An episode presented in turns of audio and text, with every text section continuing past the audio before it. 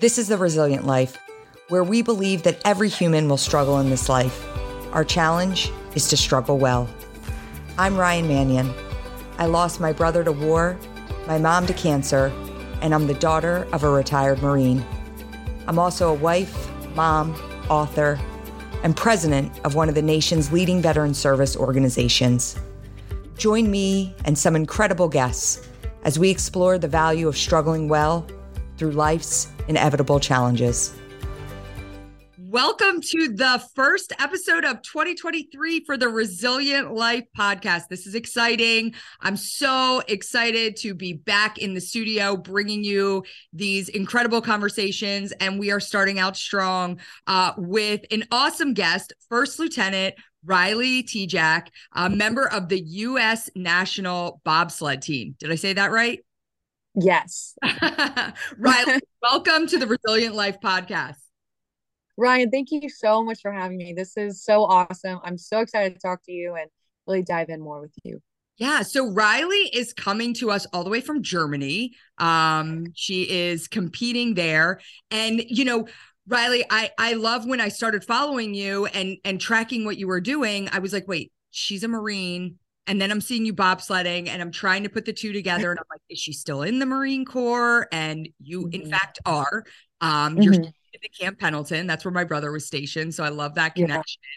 Yeah. And um, I would love to kind of talk about your your journey to where you are because it's not a typical one. Um, and so I think it's it's really uh, cool and unique, and um, I'd love to just kind of kick it off there. So let's talk a little bit about your background. You um, mm-hmm. Went to GW, um, yes, and you were recruited there to play softball, right? Yes, yeah. So I played softball my whole life. My dad was a professional baseball player, um, and my mom was really big in academics and driving that factor into me. So I like to think I'm kind of a fun blend between the two of them. Decided to pursue education and sport in college, and it was such a blessing to play Division One, which was my goal, and and get there. So that was step one of what brought me to here, because that's what brought me into being the Marine Corps, which then is what GW is also what brought me into bobsled. So that is like super critical and where I am and how I'm here now. So do, do you come from a military family? What's the military background? Not really. So like majority of people's grandparents served in some capacity. Right. So my grandfather, he played wake or football at Wake Forest and of course was very attracted to the Marine Corps, but like got in and out as like a lance corporal like he he's like i never served because of like my status and who i was i basically was a marine for like a year and so other than that i really didn't and that's what's so crazy looking at my story and why i'm on this path was that people were like riley we always knew that you were drawn to the military but we never would have been like oh she's going to go to the marine corps or that's where she's going to end up um, it's kind of funny looking back at my childhood that my father was my coach my whole life in sport, especially softball with a softball baseball connection. And he loved watching and studying military videos. And right then is when like Navy SEAL BUD/S stuff started to come out. So they started showing those documentaries of them going through that process. And I remember he let me sneak down the stairs and like sit and like watch on the stairs of when the guys would like DOR and all this kind of stuff and let me watch that. Or in softball, that's such a mental sport we would talk about resiliency through trials and the military was a, the best explanation of that. So he would have me read books as like studies and to like work on my mental toughness as a young woman athlete especially in a sport that was full of failure. So the military mottos and mindsets were constantly ingrained slowly into my mind without me knowing it. But i always told people i never as a little girl envision myself in the Marine Corps, let alone the military, because I never saw women in those positions. Yeah. Yeah. So growing up and I'm looking up, I'm like, well, that's not a job for me. And I couldn't even believe it in high school. I was like, you know, I want to go to Washington, D.C. because I want to work on the war on terror. And that 9 11, I was four. So no, I don't really remember it, but I, I know the repercussions of the aftermath. And I said, you know, I want to go and I want to be a part on helping. I want to go and make sure this stuff never happens again and keeping people safe. So I was drawn to DC. And there we go. I step onto campus in a couple weeks. I met a Marine recruiter and they're kind of hard to turn down. I love that. Yeah. And, and and it's so true. Just the the comparables between athletics and you know, you talk about that mental mindset that comes with the mm-hmm. military. I see that um I see that with my daughter. You know, I my my oldest is uh heading off to play division one lacrosse at the Naval Academy. And yeah. um so she's we already know that she's uh signed up for the military, mm-hmm. but it's such a mental game for her. Uh she has all the physical abilities mm-hmm. in the world.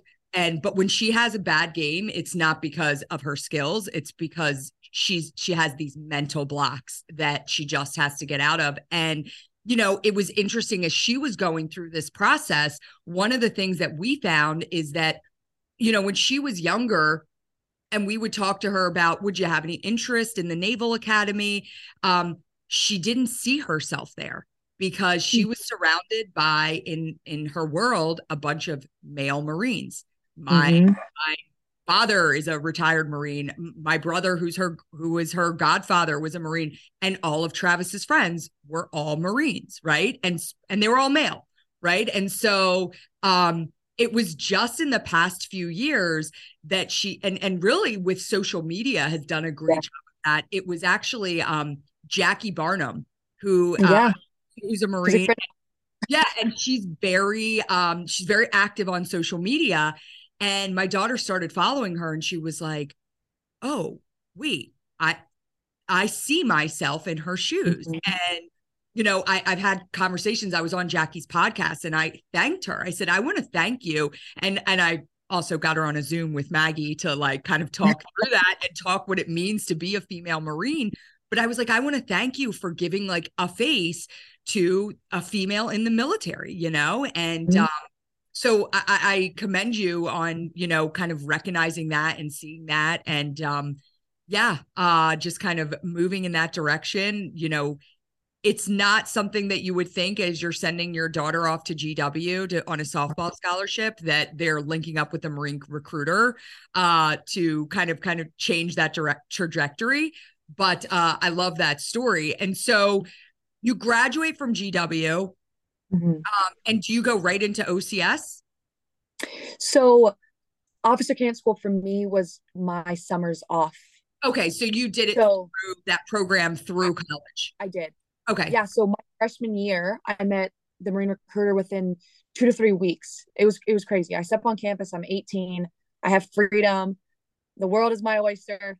And I call my parents and I'm like, hey, so I don't think I'm going to come home this summer. I think I'm going to go to this thing for the Marine Corps. It's like this officer candidate school. It should be, you know, should be challenging and all this stuff. And my parents like freaked out at first. They're like, my dad was like, Can you just focus on your freshman rookie season? Like, how about we work on getting like rookie of the year? Let's work on like getting you to college. And my mom's like, Can you make it through your first semester and prove that you can handle the school and have grades, you know? And slowly over time, they saw even the difference six weeks made of me 18 riley it was 18 years old. I was one of the youngest ones there. And just in six short weeks the change that occurred in my life and in my heart and how i carried myself forward. And my dad i remember bought me a rifle um, because he knew he was like all right like this is like we're going to start practicing on shooting. Like your marksmanship is going to be important and I came home and I, I was like, you know, dad, time me. And I took it apart and put it back together. And as I'm taking it apart on the kitchen table, he's like, you broke it. Like, what's going on? And I, I was able to throw it back together. And he not only saw the skills that you learn, but also my mentality and the thoughtfulness for others and the selflessness and the things that the Marine Corps already was instilling in me. And my parents all of a sudden were became the most supportive people in the world where when I went back to OCS because I was so young, I did the PLC two six weeks. Uh-huh. My dad um tried to like Google like our workout routines or like workout PT plans, and he would PT on his own when him and I couldn't talk, acting like he was like going through it with me and like the struggles with me. So they were the most supportive people, but at first I think I definitely gave them a heart attack. And I think times talking about deployments and and carrying on a career in the Marine Corps, you know, makes it sometimes uneasy for parents, but they're so supportive and see why because it's such a great organization. So you um graduate from college and mm-hmm. um what year did you graduate? 2019. Right. And so like COVID hits. Yeah. And that is a huge piece of my story and timing. So I finally go to the basic school and COVID hits when graduation and my family, we don't get family day. I don't get mess night. I don't get anything besides from celebrating my PFT and CFT, and we can be up against each other for that. But no, so like all the fun things are like ripped away from us. Yeah, um, for those that like that, for those that don't fully understand, like mess night and family day, those are, I would say, critical components to yes. Probably your mental well being as you're going through this. I mean, it's it's huge, and so you know you think about the kids that didn't have prom or high school graduation and all that like this is ju- just as high up there if not higher up there on the scale of like importance in what you're missing. Yes 100% i felt that. And you know you put so much into something and tbs is six to seven months long depending on when you go and all i wanted to do was bring my family on to Quantico and show them where I was and been like, oh, look at this weapon that I shot. Look at this, like, this is where we would run our PFT and this is where this happened. And this is, you know, this is where we would hike. And this is where it was zero three in the morning. And I didn't know if I was going to make it. And it was snowing and I was freezing and I kept pushing. But, you know, knowing that I can still share those things with people and knowing that I don't, I can still bring my family, that can still be a part of that was so special. And then what I think draws me so close to you, especially, is Manion Hall was the barracks right next to me and what that means. And when I wasn't necessarily the happiest when I became a logistics officer, because it was not my first choice, finding the history of of that and what that means is amazing. And so, yes, I didn't get to have my family there and I didn't get to experience all these things with these people that maybe I would have liked. But there was Marines there that that brought us even closer because we couldn't bring those outside families in. And there's so much ingrained history around there that makes that place special. And no, I didn't get those things, but I wouldn't have traded my experience for anything. Yeah, I I remember when Manion Hall was dedicated down at Quantico. We were obviously down there, and um, I don't think I recognized the significance of it uh, at the time. I mean, I thought it was an incredible honor that they were naming this building after Travis. Um, but then realizing all of these young Marines going through TBS mm-hmm. that were going to be living in there. And, mm-hmm. you know, to this day, um, I am constantly meeting Marines that are like, I lived in Manion Hall. And, yeah. um, you know, I think the Marine Corps does a really good job of not just like naming a building and not making sure that they offer the significance of the name behind the buildings that these these young marines are living in so like they all knew the history and they have a beautiful display case yeah. for travis right when you walk in um and you know when he graduated from tbs you know kind of a cool story travis graduated at the top of his class he was you know mm-hmm. top 10 in his class and so he pretty much thought, and so did my dad, it was like, well, what's your pick, you know? And so he was infantry first and I forget was second. I, I don't even know if logistics was anywhere on his list. and he ends up getting logistics. And I'll tell you, like, he was not happy. He was like, What do you mean I got logistics? And, you know, I, I'll never forget my dad saying him to him, like, okay, you got logistics, like, suck it up. It is what it is. And you're going to go be the best damn logistics mm-hmm. officer there ever was. And you know, now the Marine Corps has the Logistics Officer of the Year award and it's named the Manion Award. And, mm-hmm. you know, we laugh every year when we go there. It's such an honor. And I'm like, here we go, handed out this award for like, you know, the logistician of the year. Um, and Travis wasn't happy about being in logistics at first, but he went out and he was the best damn logistician that there was. And, you know, people talk about like his uh, precision and you know how well he took care of the teams on that first deployment. Mm-hmm. Uh, you know, ultimately he went uh, first recon so he could yep. be a little bit more in the fight. But like he was, he really threw himself into embracing that logistics career and that path and um so you know i think about that a lot when you kind of you're, you're faced with like these decisions and these choices that are sometimes made for you and you can go one way and you can sulk and you can bitch and complain or you can just decide to embrace the decision that was made and you can go out there again and be the best that you can be at that and um, yeah. that's what i loved about my brother and i loved about the marine corps is that i think they teach you those principles and they teach you you know listen you're not always going to get what you want it's not mm-hmm. there's no easy street here um, but you know excellence is expected in whatever you're doing absolutely and i think that's what you can see of what I made out of what I was dealt. I mean, by by no means logistics. I don't want to put it down too much. It's not a bad job, but it's not a sexy job. It's not a desirable job. Moving people from one place to another and efficiently. I mean, we think of Amazon, all these things. People love Amazon.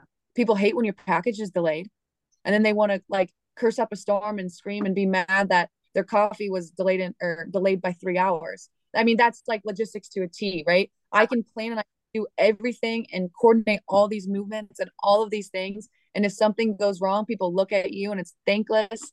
But at the same time, just because you work really hard, very similar to your brother, I finished pretty high up in my class, does not mean that you're just given things. And the Marine Corps and society sometimes don't always tell you that, or you don't always think that, well, I worked hard to deserve it, I should be given it. And it's like, no, and there's a bigger need than you and what you want and you know the marine corps comes first and the needs of the marine corps and the needs of the marines and ultimately what made me feel so good about it was either way we're going to be leading marines. Either way you have marines that are going to look up to you that are under your charge that you don't go away from basic officership. You just have a niche of a job that you get to apply that with. But it doesn't matter what job you are if you're in combat and bullets come flying you better be a rifleman. And that's what they train us you're you're you're infantry first essentially. Um and so i think that's like you summed it up so well. What cards are you given? And are you going to complain about it? Or are you going to make the most of what you have and be like wow i never thought in a million years that i would be the first female marine bobsledder to ever come. Because of looking back there i didn't sulk i complained. I said okay what can i do with this card that i was dealt? Or like your brother you know? Everything that he's able to do, the legacy that he's left behind for logisticians. I mean, like that's something we claim. Like, yeah, Charles Manion, yeah, he was, he was, he started as a Lago. Yeah. Like, it's not a bad gig. Like you can, you can make stuff with it. You can be somebody, you know, you can still go and, and fight and experience deployment and war and impact Marines and people around the world. So it's, it's pretty cool. And yeah, that is, that is definitely close to our hearts for sure. I, I, love it. So, okay, you mentioned it. I never thought I would be um, on the bobsled team. I mean, and like, let's talk about that. How do you go from, you know, graduating from TBS and you're a, a new uh, logistician in the Marine Corps, and next thing you know, you are uh, on the national bobsled team. Like, how did that happen? I don't think I ever would have thought in a million years if someone would have told me back then, even before I went to college, Riley, you're going to graduate and you're going to go straight in the Marine Corps. I'm like, okay. I never would have thought someone would say, hey, as soon as you graduate and you finish doing all your military training, you know, you're going to be fem- the female athlete of the year for the Marine Corps. I, I would have never thought in a million years. And so, how did this get here? I think the common theme is making the most of the situation that you're given and seeking opp- opportunities. And something I like to live my life on is I'm always hungry. I'm always searching for more. I want to push myself mentally, physically. Where is that ceiling set and how can I elevate it and keep pushing and keep pushing? It's not that I'm never satisfied, but I'm never satisfied. I, I'm I like where I am. I like to accomplish goals, right? Like sometimes I can relax and and go to sleep at night because I'm like, you know, I think I'm doing all right. But I constantly want more and how can i challenge myself and make myself the best version of myself not just for me but to impact people around me and so i get to my office and i'm stationed camp pendleton i become the s4 officer which as is a captain's billet so as a brand new second lieutenant I am the S4, not Alpha, the S4 of a logistics squadron of about 750 Marines. Explain what an S4 is for those um, uh, that yeah. understand military acronyms. Yes, essentially, I was put into a headquarters role and position to oversee all logistics for 750 Marines um, of a unit called MALS 39, which is Marine Aviation Logistics Squadron 39. So essentially, um, our mission is to help support birds, uh, helicopters up in the sky, and making sure that they're constantly ready to go for the pilots and everything's taken care of. So I'm seeing my maintainers, the people that runs like different supplies for the helicopters, avionics to do all of the high tech things in there, and the ordnance that literally supplies like the ammunition. And so I oversee all of this and how we get people from one place to another in deployments and this, that, and the third. So it's it's no light job for a brand new second lieutenant. It's not one that is slated for a second lieutenant. It's someone that's a captain, which is an 03 and I was an 01 at the time, brand new. And I remember having a conversation with my executive officer and commanding officer, and they're just like, Riley, we're so excited to have you. You know, this is a massive billet that you're going to be filling. Um, and just so you can get in your head, like you're going to be non deployable.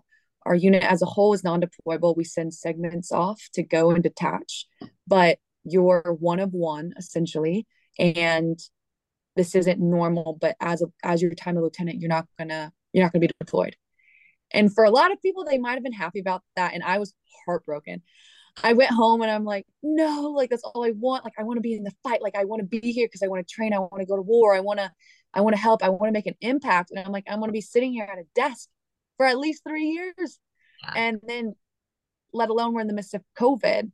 So I was like, okay, well, let me shift my priorities and stay competitive. I want to keep competing. I want to have a reason to wake up every morning. Like, what goals am I trying to accomplish? And I was reached out to about the Marine Corps softball team. I was like, oh, that's awesome. I'll join the Marine Corps softball team. It's slow pitch.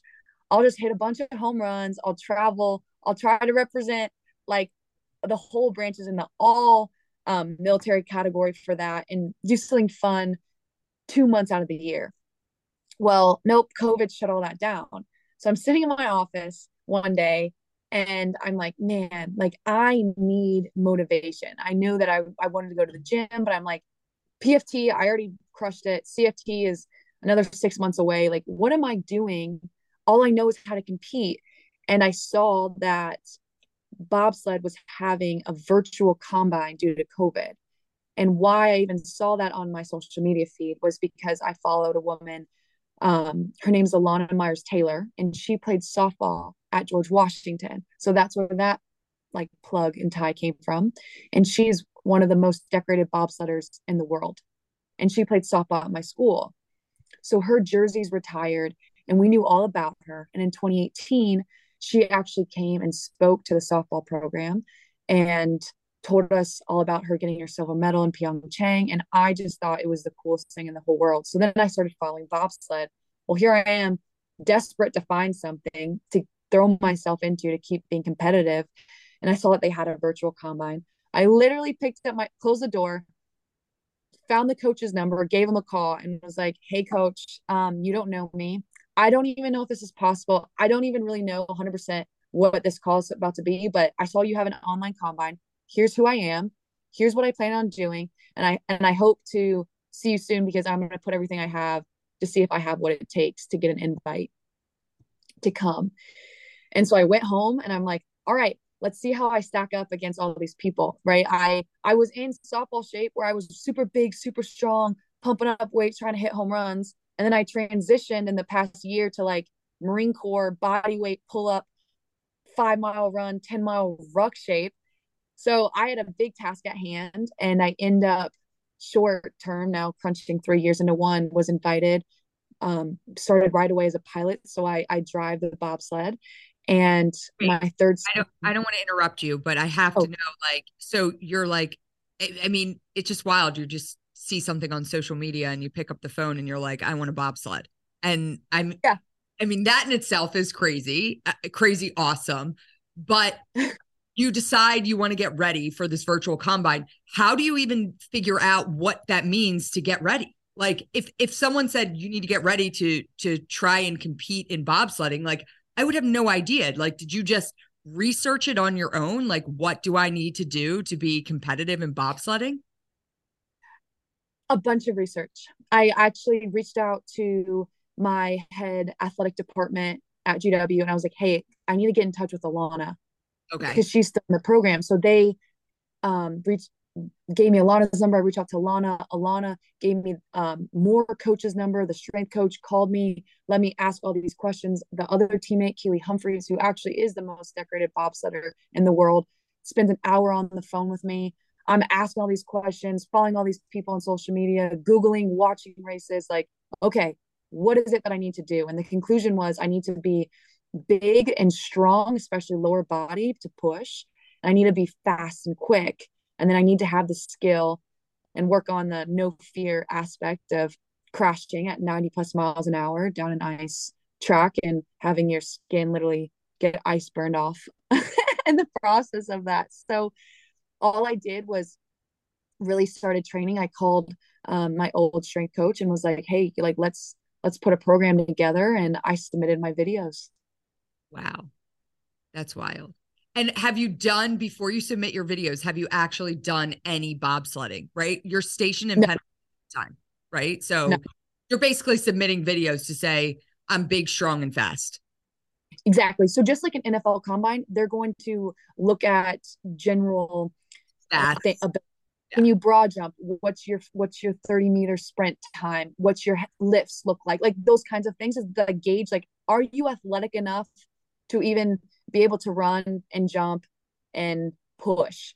Um, so it wasn't necessarily super bobsled specific, but no, I'm like, I I push prowlers for softball. Like I'll get it behind it's like the prowler sled that you see at the gym and stack weights and and sprint off with it. Um, which is a helpful tool, but not at all what the sport is.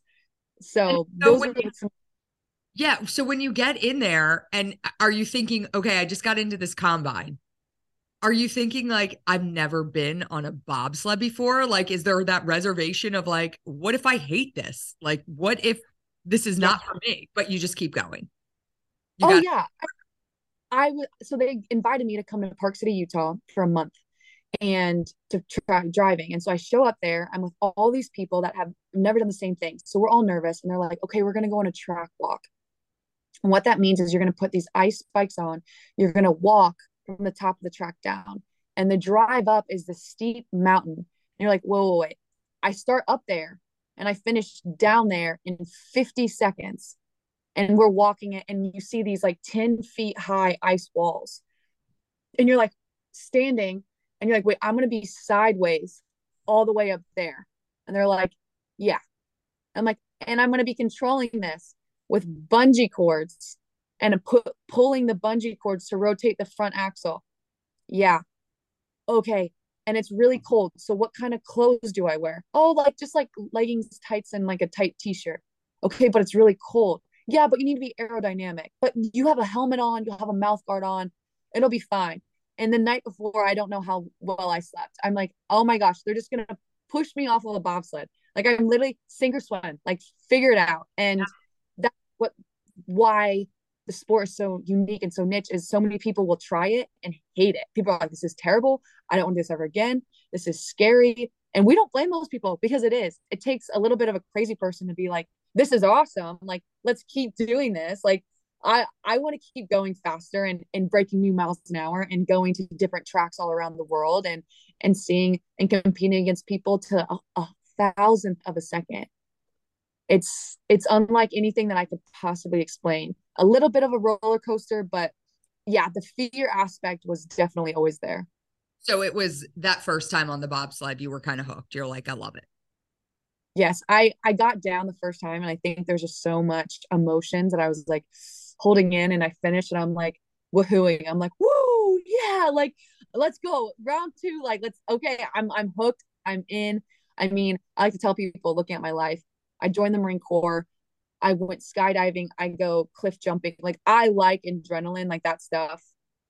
I I typically enjoy and this gives me some of that um but a little bit of a different harder feedback because when you fail you quite frankly smack your head go down the whole way you know on your head not knowing where you are it's like a car crash that like never ends essentially um when things go bad but you know it's like yeah there's danger and there's things that like are fearful but I love having to perfect myself constantly and study and compete and to see like how can I even gain one hundredth of a second of an advantage over other people? How can I study this? How can I improve? It's it's this game that I'm like hooked on of like constantly wanting to make these small adjustments to be the best. I love it. Do you think that I am I would not classify myself as an adrenaline junkie. Um, I don't like roller coasters. I don't like heights. I've never skydived. Like that is not my thing um i i have physical reactions to like fast moving things like i would i would be the one in the bobsled like on the trial and you know my eyes would roll back in the back of my head and i'd start fainting you know like that's when you see those people that do like the slingshots up and they like yeah. Immediately like pass out or skydiving like that that would be me or i i imagine that would be me but i uh, but i am an adventure junkie like I'm always mm-hmm. seeking out new adventures and and new things. Like I want to try everything.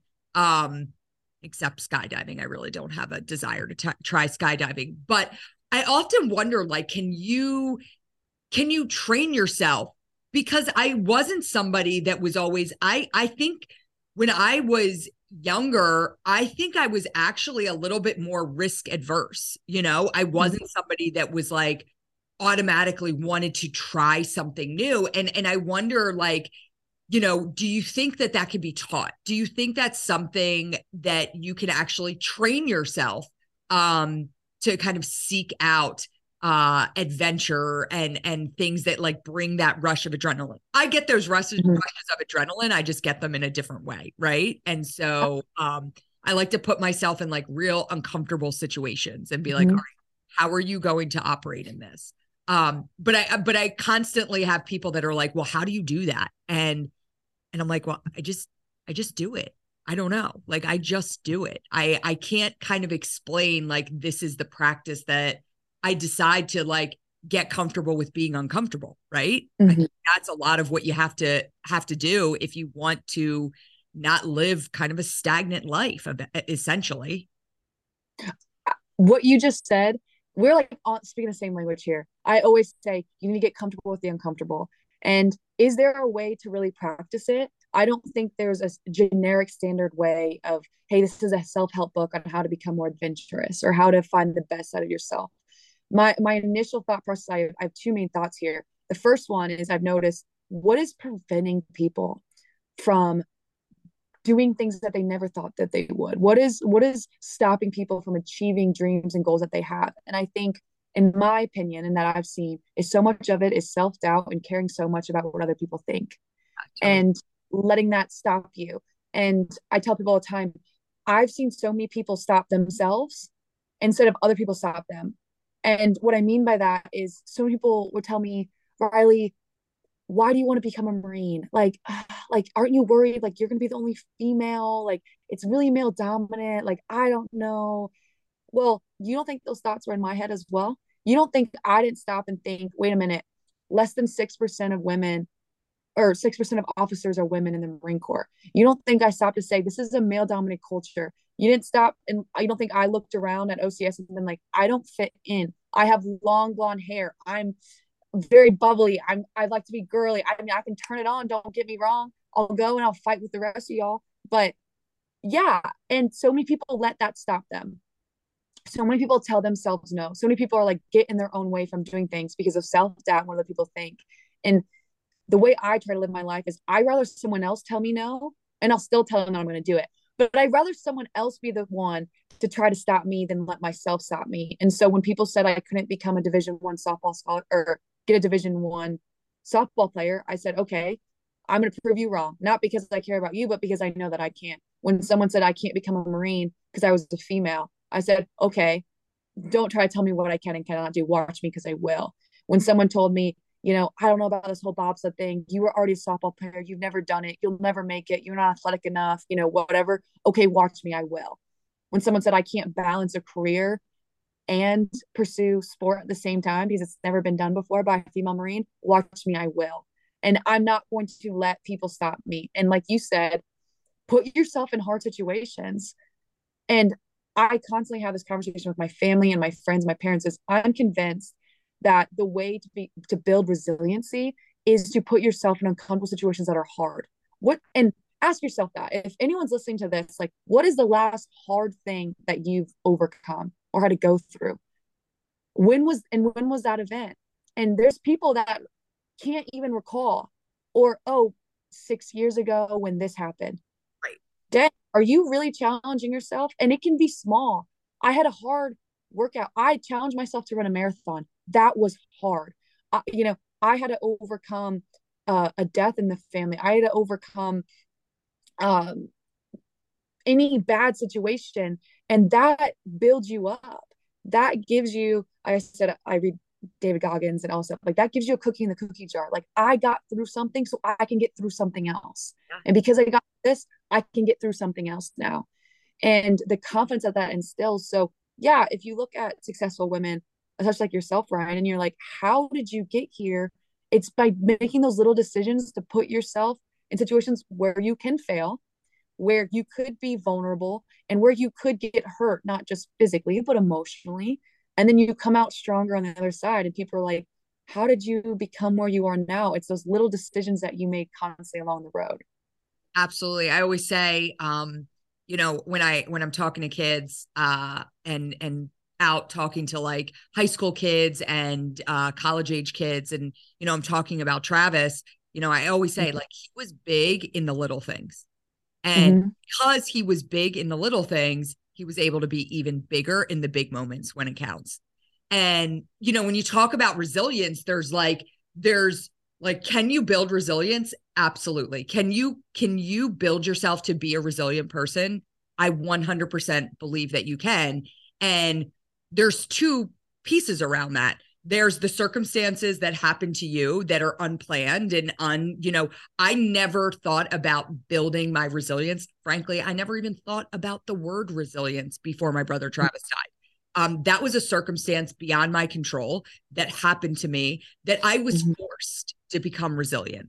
But that could have been a circumstance that happened to me 15 years ago that i did nothing after that that i said okay mm-hmm. if i come back from um, the loss of my brother, but I did nothing beyond that to build my resilience going forward. So I absolutely agree that, you know, you can you can become resilient based off life circumstances, but you also have to put yourself in positions to become mm-hmm. resilient. And you can test your resilient by resilience by going out and doing things that require you to be resilient, you know, to jump on that bobsled and and decide I'm going to just I'm just going to go for it. I'm going to see what happens. You know, you can call it adrenaline junkie. Um, and to some level it is, but it's also like, I'm going to build my resilience right here because mm-hmm. I'm going to take that leap, leap off that mountain and I'm going to see what happens. Um, I love that. And, you know, and here you are today. Um, and you're on the path to uh, hopefully being on the road to, to compete in the 2024 Olympics, correct? The 2026. Yeah. Oh, so the 2024 summer, but yeah, the 20, I mean, that's the big end goal that's the dream you know is is to become and be the first female marine olympian. That has not been done before. And i've told myself that's what i'm going to work for but if that doesn't happen it doesn't mean that i couldn't have inspired people on the way. It doesn't mean that i wasn't resilient along the way. But again heck yeah, I'm gonna see what happens. I'm gonna give everything I have to make that team. And if I don't make that team, then you best believe my teammates, I'm gonna be right there supporting them along the way because I want my best versus their best. And if their best trumps me, heck yeah, go Team USA, and I'm coming for you the next the next quad. And I'm gonna come and find something else and keep working and keep improving. Too many people limit themselves. Too many people say that could never happen. No, it, it can. There's some things. Okay, sure. But stop limiting yourself because you're scared of the outcome. And I can tell you right now, I may listen to this in five years from now after 2026 and be like, man, it would have been so cool to be on again with Ryan and be like, Ryan, I did it. I made it to the games. I lived it out. And there's a chance that I come back and people listen to this be like, oh, that Riley girl? Yeah, she never made it.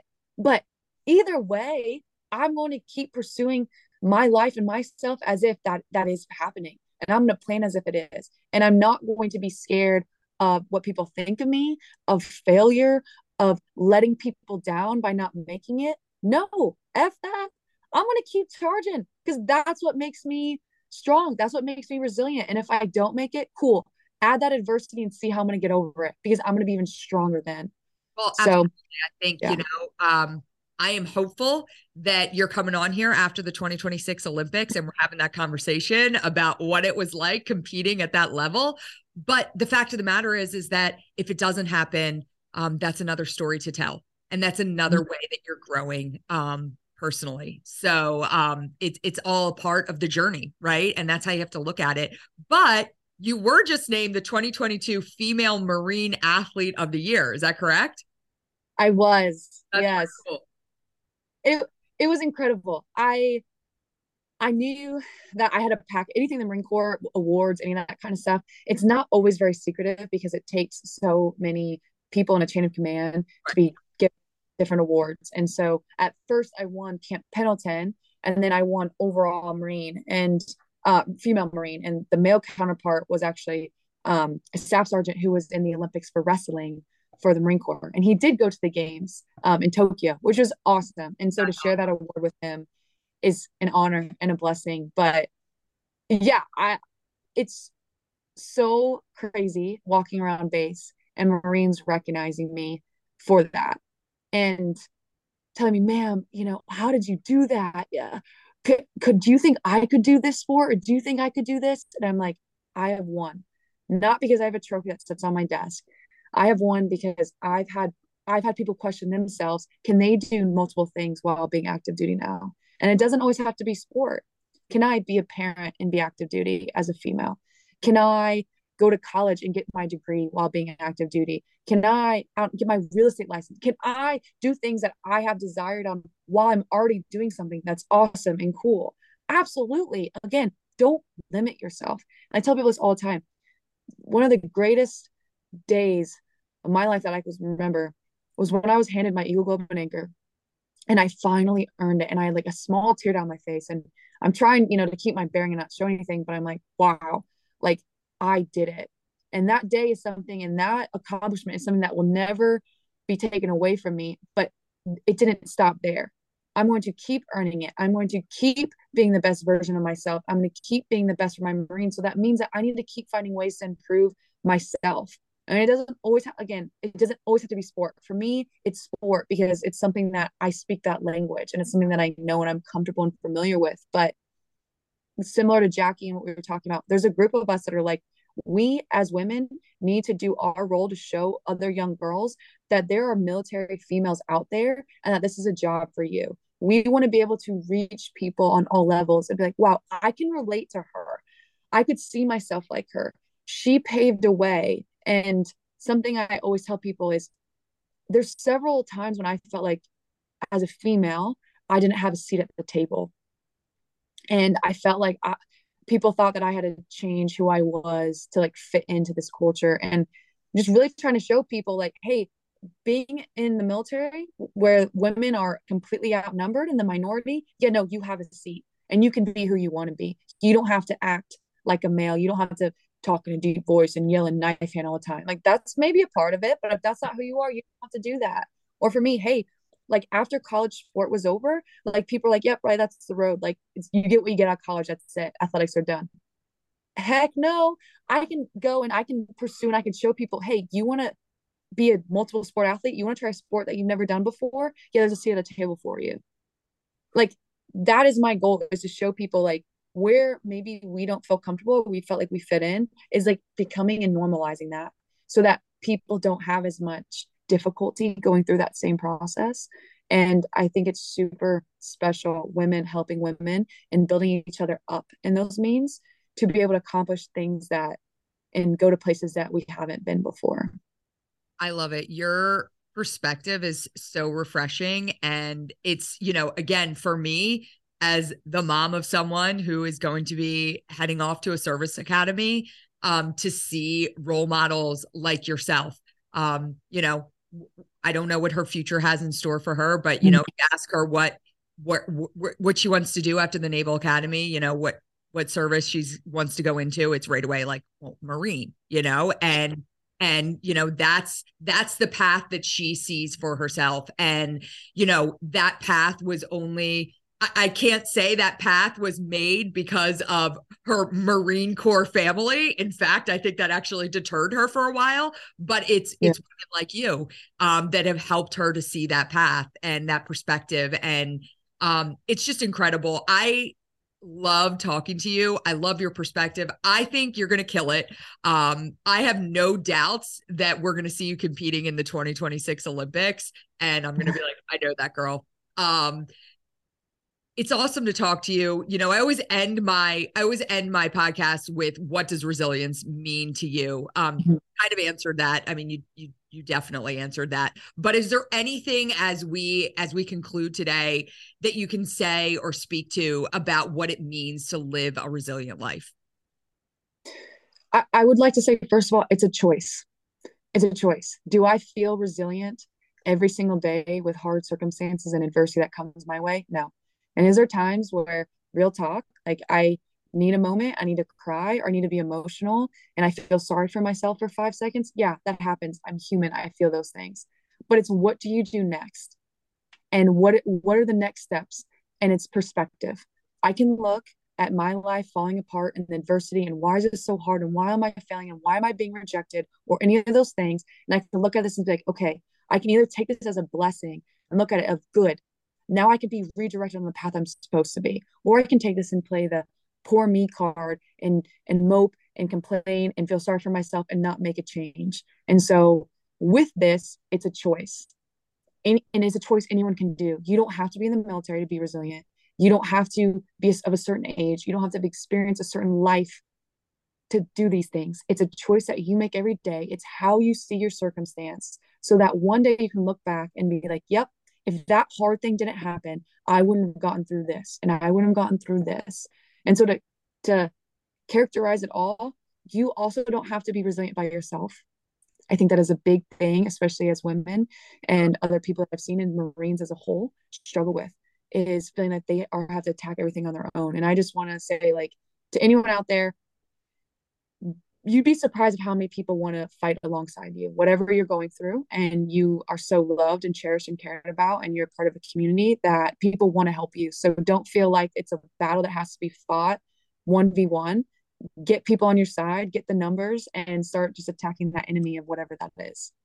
I love it. And i think that in itself like what does living a resilient life look like? It's a choice and it is. It's a choice that that we have to make every single day you know, mm-hmm. are we going to, are we going to not push ourselves to be resilient? And um, great words, awesome stuff. Uh, we'll be cheering for you. You're in Germany now. Uh, are you mm-hmm. competing? When do you compete? So I compete Saturday and Sunday, but so it's January now. My um, season goes up until March, and then okay. we break and then we start back up again in October. So October to March is racing season. It's winter, so that's easy to remember. Um, but if you follow me on social media, I always post where you can watch. It's televised our races, and or you can go back and follow them on YouTube afterwards. But yeah, we're we're in the midst of race season. I can't wait to see uh, what we can do and continue to represent the USA.